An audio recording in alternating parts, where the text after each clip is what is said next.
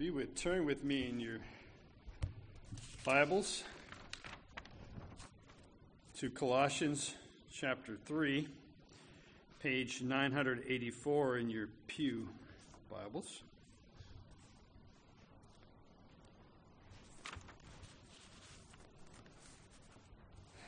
Hear God's word. Since then, you have been raised with Christ Set your hearts on things above, where Christ is, seated at the right hand of God. Set your minds on things above, not on earthly things. For you, you died, and your life is now hidden with Christ in God.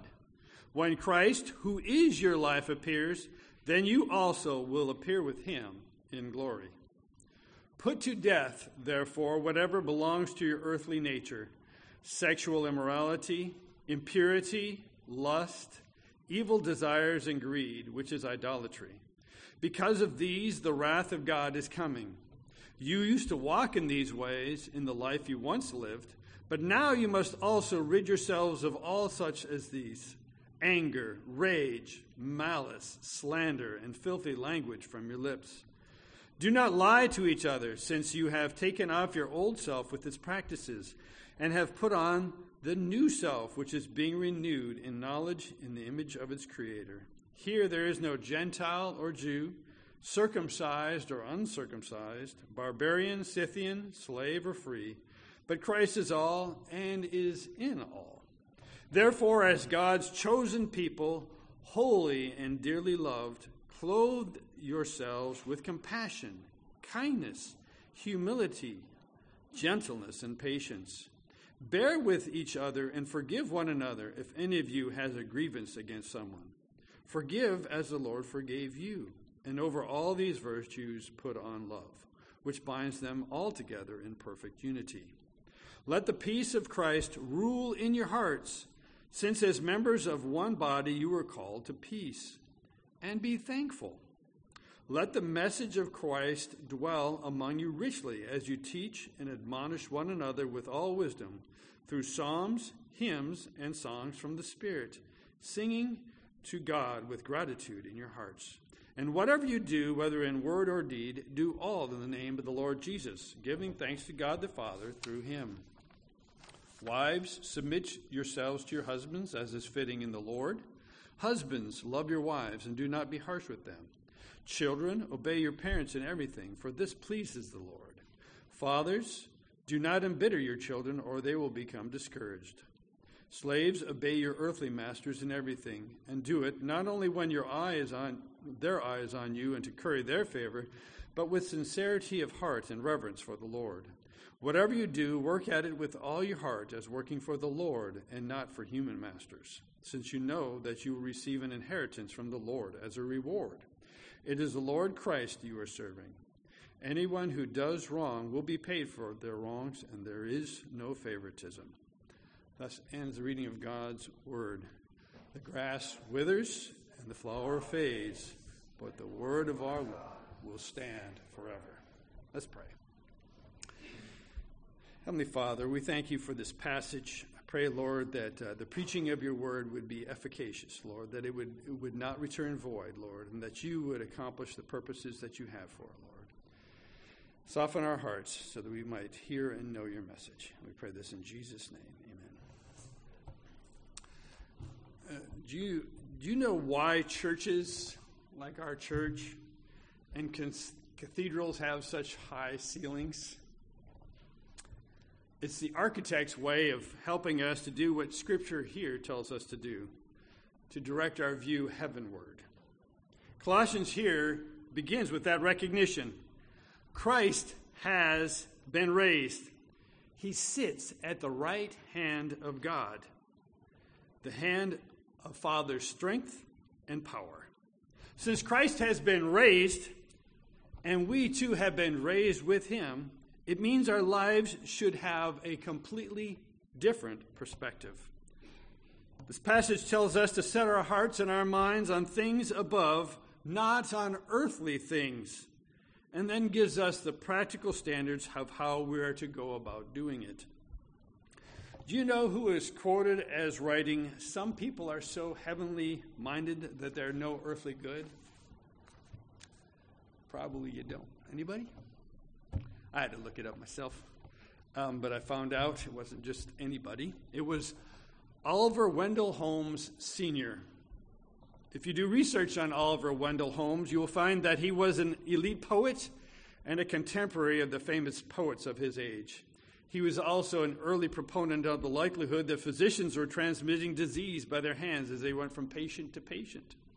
His father was a preacher and wanted Oliver to follow in his footsteps.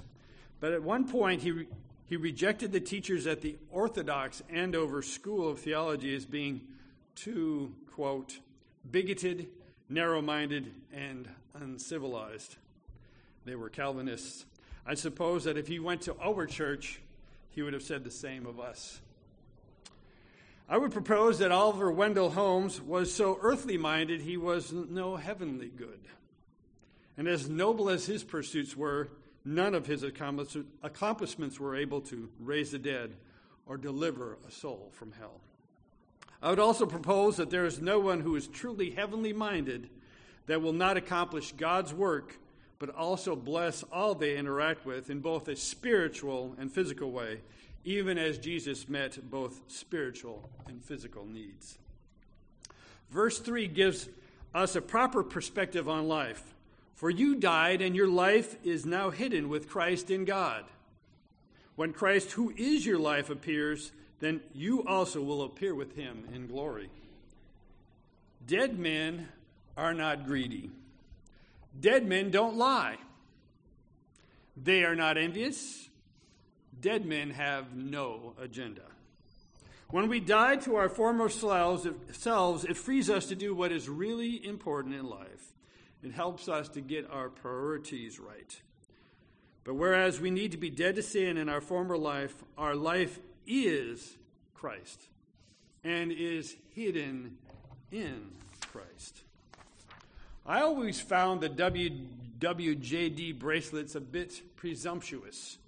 The br- bracelets were a reminder to ask ourselves, what would Jesus do? Which at first seems to be a good guiding principle. But the reality was that most of the time, Jesus did something that surprised everyone talking to sinners and tax collectors and foreigners and wayward women forgiving sin, and escaping paradoxical theological traps with ease. Jesus consistently did the unexpected and the unlikely.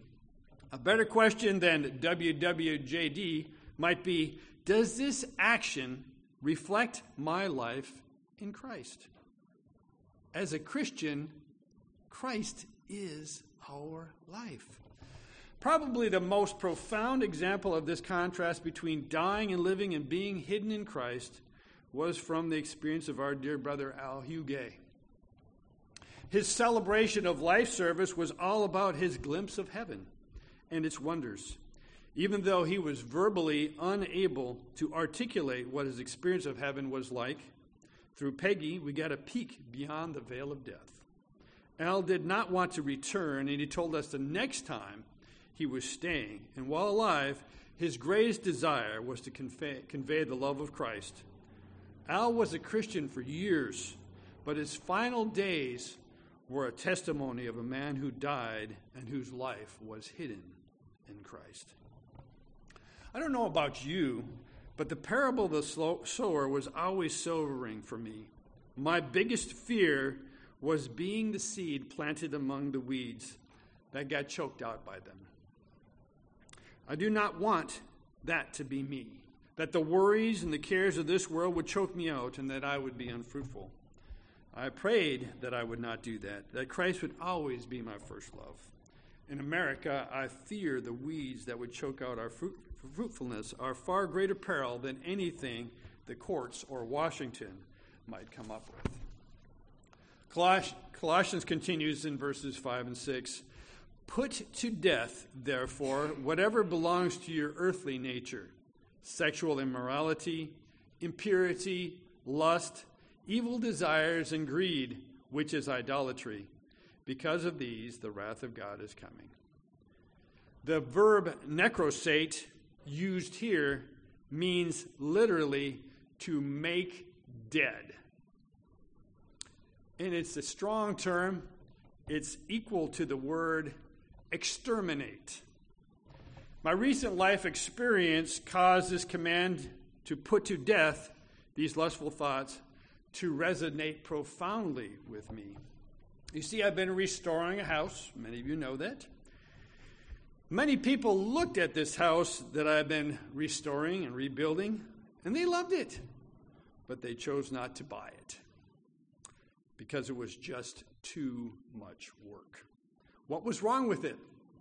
Lots of things. And I keep on discovering more things. But they're all related to one word, really termites. Formosan termites. They had treated the house in 2016, and there were no active termites that I'm aware of in this house, but they had already done their damage. The floors on the entire house had been so eaten away that all they needed, they all needed to be replaced, and some of the sills had to be replaced as well because they'd been eaten out. The only thing that saved the house was that its walls and exterior are entirely cedar, and apparently, termites don't like cedar at all. Basically, at this point, I'm restoring the shell of this house because of an insect that is barely visible to the human eye. The spiritual insight that I had in light of this scripture had a profound impact on me. Sexual immorality, impurity, lust, evil desires, and greed, which is idolatry. These terms focus on sexual sin and what we must do to these evil vices. We can have these sexual spiritual termites in our lives. We may think they are just little guys. We can keep them at bay. I can watch this on the internet and no one will know, no one will see. Just a little sin, a little lust of the flesh. It won't hurt me or my wife or my children. We tell ourselves it's just a little thing. We don't see those little termites eating away at our house, but they are making inroads. Little mud tubes, they call them, as they travel and eat away at the structure of our house until one day it's too late and the inside of our house is eaten away, and all we're left with is a shell. Jesus called the Pharisees whitewashed tombs, all white and beautiful on the outside, but on the inside they were full of death and dead man's bones. Pornography, sexual sin, and lust is a huge issue in our churches. It needs to be addressed. But more than addressed, it needs to be exterminated. I called up the Orkin man because I wanted to make sure there were no more termites that would eat up the house that I was restoring. And I liked the fact that they warranted their work. If termites came back, they fix it. But that also means that they were serious about the job of extermination. They wanted to kill all the evil little house destroyers. Because if they did not, those things would come back and it was going to cost them dearly. Paul is telling us we need to be spiritual Orkin men. Impurity, lust, evil desires, greed, which is all idolatry, these are descriptives of sexual sin. If you find yourself addicted in this area, you can't pretend that you don't have a problem any more than an alcoholic can pretend he does not have a problem. I guess you can, but it doesn't fix anything, does it? eradicate it from your life, exterminate it. There is software that can help. Qustodio, NetNanny, Web Watcher, Covenant Eyes. These softwares can block, monitor, and report to others who are who will hold you accountable. If you struggle with this, you need to stop pretending, admit your sin, and resolve to kill it before it destroys you and your family. Matthew 5 29 and 30, which we read today, states If your right eye causes you to sin, tear it out and throw it away. For it is better than, than that you lose one of your members than that you let your whole body be thrown into hell. And if your right hand causes you to sin, cut it off and throw it away, for it is better that you lose one of your members than that your whole body go into hell. The, the internet is not the only place that lust can be found, but it is capturing our youth in a death grip, and it needs to be exterminated. Paul reminds us that it's because of these things the wrath of God is coming. Worse than all of this is the innocents that are affected by this children that are molested, children that are brought into prostitution and sex slavery, the drug abuse and self abuse. The damage goes on and on. Christ died to deliver us from these things. We dare, dare not return to them like a dog to vomit or a pig to its mire. Nor is lust the only object of the exterminator. Verses 7 through 11 go on, go on to say, Used to walk in these ways in the life you once lived, but now you must also rid yourself of all such things as these anger, rage, malice, slander, and filthy language from your lips. Do not lie to each other, since you've taken off your old self with its practices, and put on the new self, which is being renewed in the knowledge of the image of its Creator. Here there is no Gentile or Jew, circumcised or uncircumcised, barbarian, Scythian, slave or free, but Christ is all and is in all. Paul reminds us that we used to walk this way, but we must do so no longer.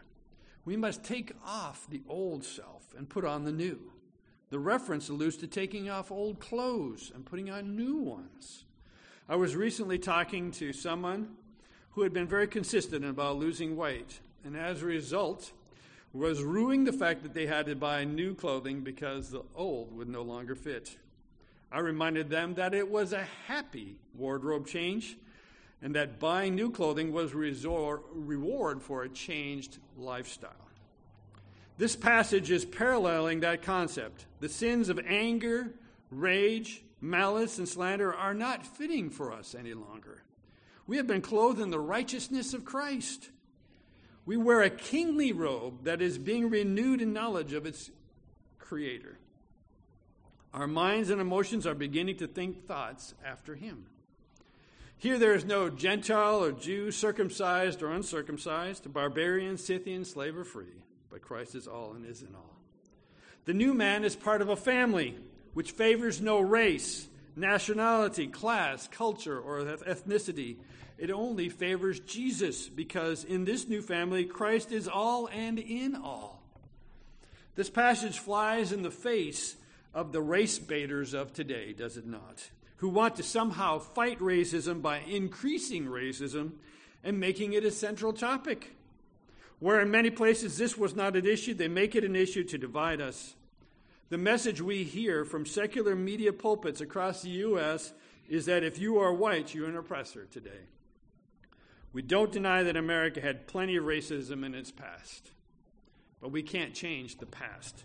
And we definitely can't do it by oppressing a new class of people. Scripture tells us the answer to this problem. Make no distinction between peoples and cultures. Treat everyone equally. Even slave and free people were not to be treated differently.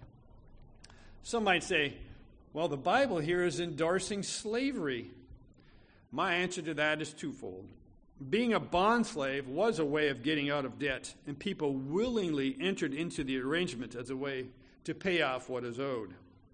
Bond slavery is better than the prisons we put in put people in today, where we teach many people in many cases to be meaner and better at not getting caught the next time.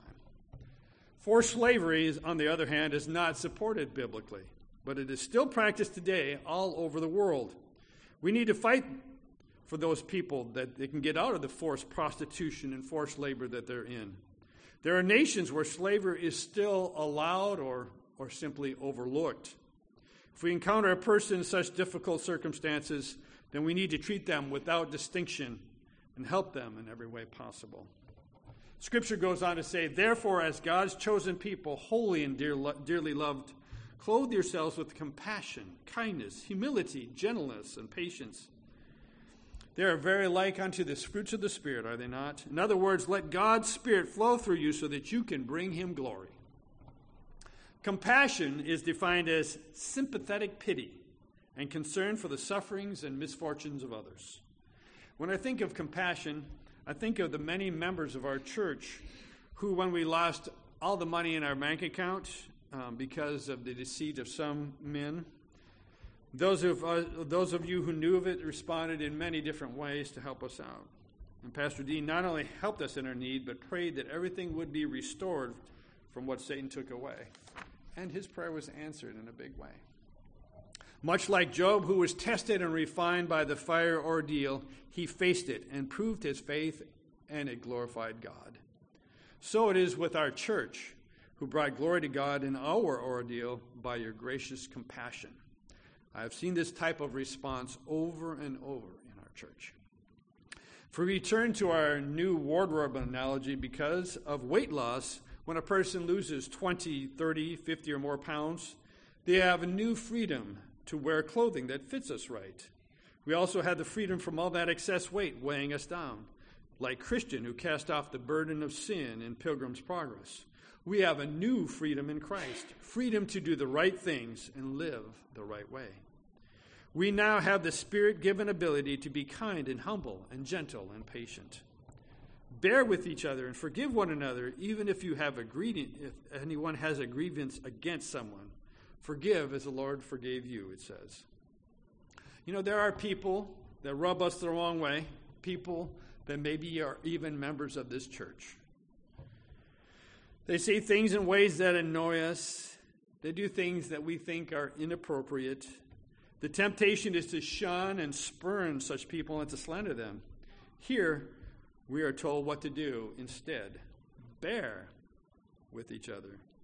I found these five reasons uh, that are essential to bear t- uh, with one another from crosswalk.com by Dr. David B. Hawkins. He says, First, practicing forbearance and bearing with others is not an option.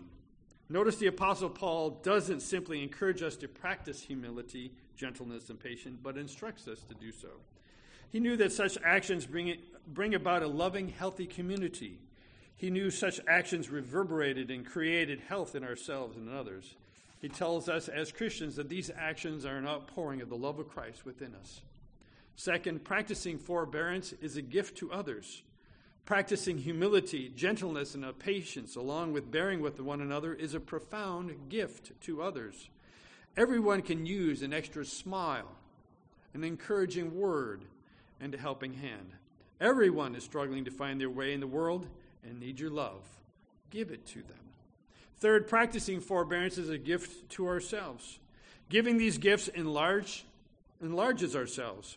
We are larger, healthier, better people for being tolerant Forbearance puts bitterness away and creates space for love in our hearts.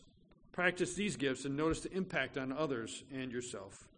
Fourth, bearing with one another in love creates a larger, more loving world. We live in a world filled with attention and strife. Giving the gift of forbearance reverberates in creating a more loving world. Smiles are contagious. Patience begets more patience.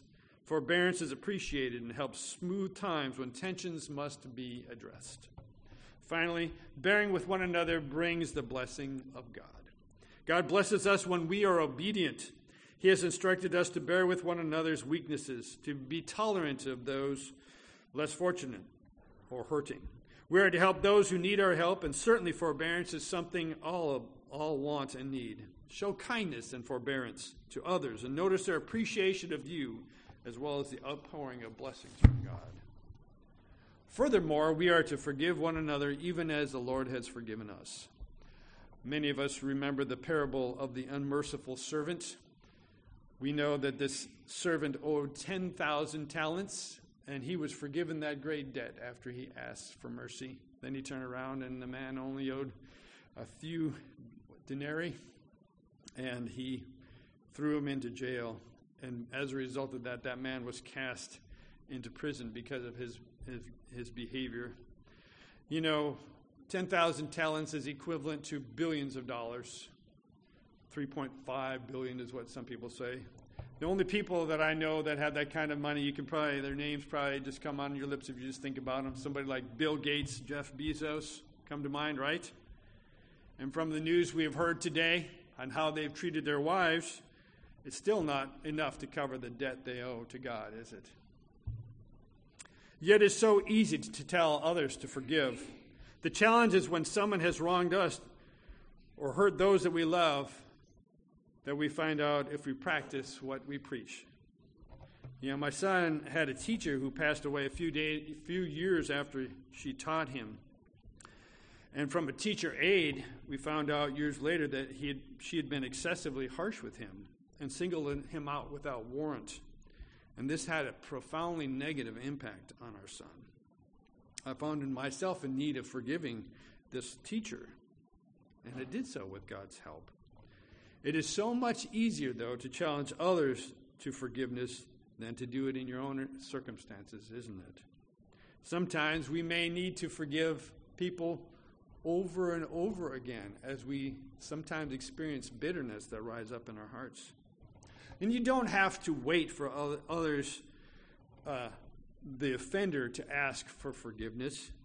You need to look no look for, further than Christ on the cross, who cried out on behalf of his tormentors, Father, forgive them, for they know not what they do.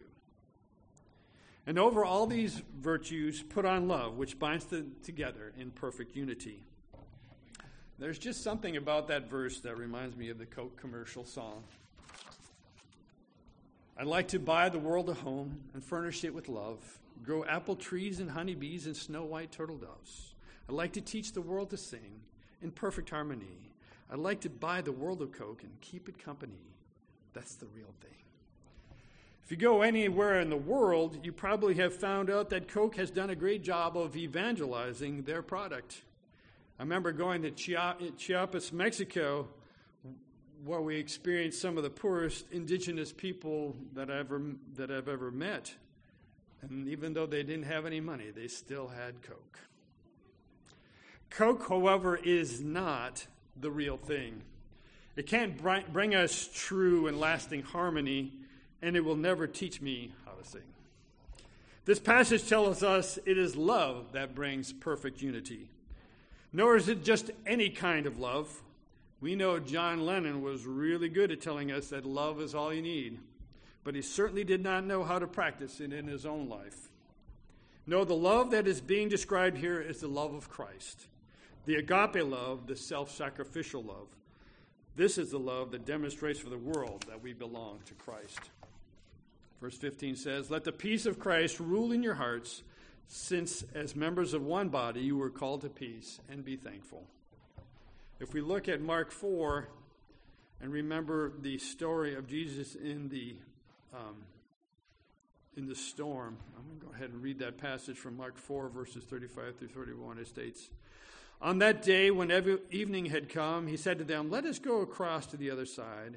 And leaving the crowd, they took with him in the boat just as he was. And other boats were there with him. And a great windstorm arose, and the waves were breaking into the boat, so that the boat was already filling. But he was in the stern, asleep on the cushion.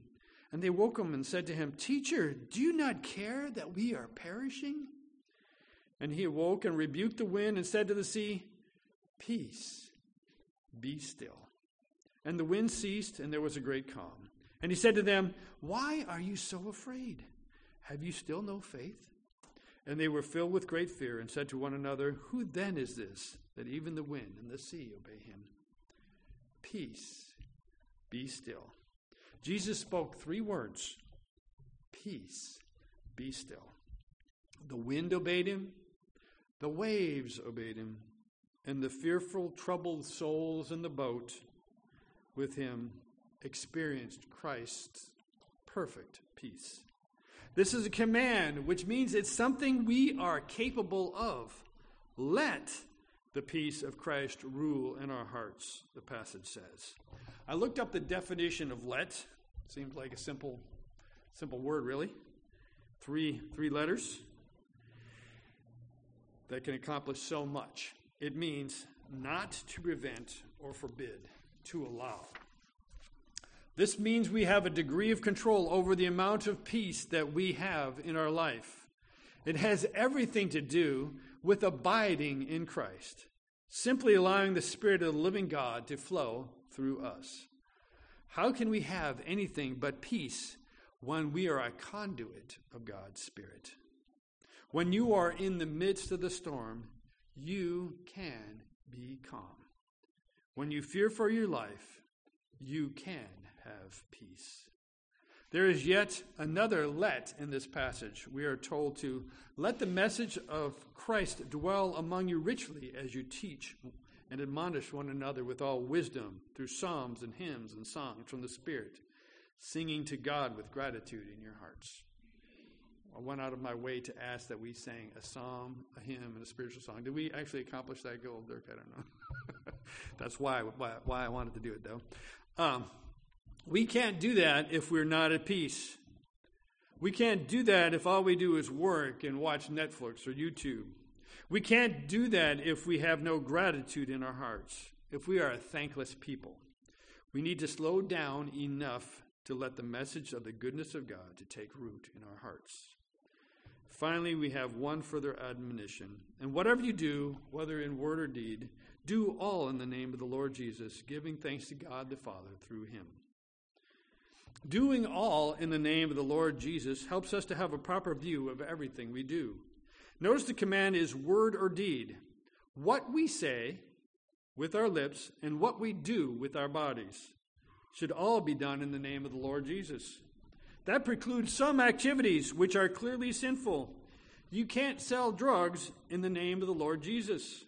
You can't cheat, cheat on your taxes in the name of the Lord Jesus. And if you can't do it in Jesus' name, then you shouldn't do it at all. When we do an activity that the Lord can bless, then we need to do it in Jesus' name. This is both a testimony and a witness.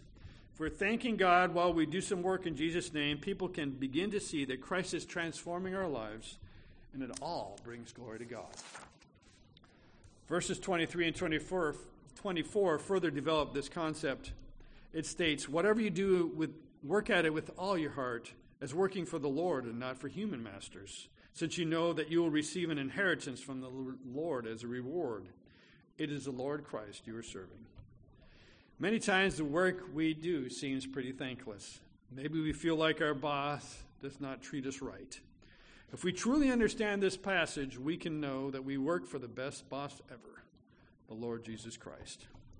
I'm reminded of a story of a stewardess on United Airlines that uh, this particular evangelist was telling me about. And he was saying how um, the plane had been delayed and there was a passenger that was being served free drinks. And as he had more and more alcohol, he got more and more obnoxious and he directed all of his anger and frustration on this one stewardess. And this stewardess was the picture of graciousness and mercy. And she never answered him uh, badly or anything like that. And so the guy was so impressed with her behavior that that after uh, everybody departed from the from the plane after they arrived at their destination, that he approached her and he said, I'd, "I'd like to get your name so I can tell United Airlines what a fine job you're doing." And she said, "I don't work for United Airlines. I work for Jesus Christ." And that is the testimony that we'd all like to be able to say. In closing, Colossians 3 gives us a solid framework to organize and direct our lives. We are to exterminate sexual sin and indulgence. We are to remove the old clothing that is no longer fitting for a person who has died to sin and lived for Christ. As God's chosen people, holy and dearly loved, we are to clothe ourselves with compassion, kindness, humility, gentleness, and patience. Nancy Reagan launched a campaign against drug usage with the slogan, Just Say No to Drugs. It's not enough to just say no to wrong. You must say yes to what is right. We need to say yes to forgiveness, to forbear with one another, to live in harmony established by the love of Christ. These things are not just what we do in Christ, it is who we are in Christ. Christ is our life. What we do, how we adorn ourselves with the gospel, should testify to the world that we died and our life is now hidden in Christ. Amen. Let's pray. Almighty God, we um, have a colossal task ahead of us, Lord, one that we are physically incapable of, Lord, but thankfully you have sent us your Spirit, Lord, the Spirit that gives us the power to have peace and patience and kindness and goodness and faithfulness and gentleness and self-control, the things that are that there is no law against. So, Lord, we ask that your Spirit would indwell our lives in such a way that we would bring you glory. We pray this in Jesus' name.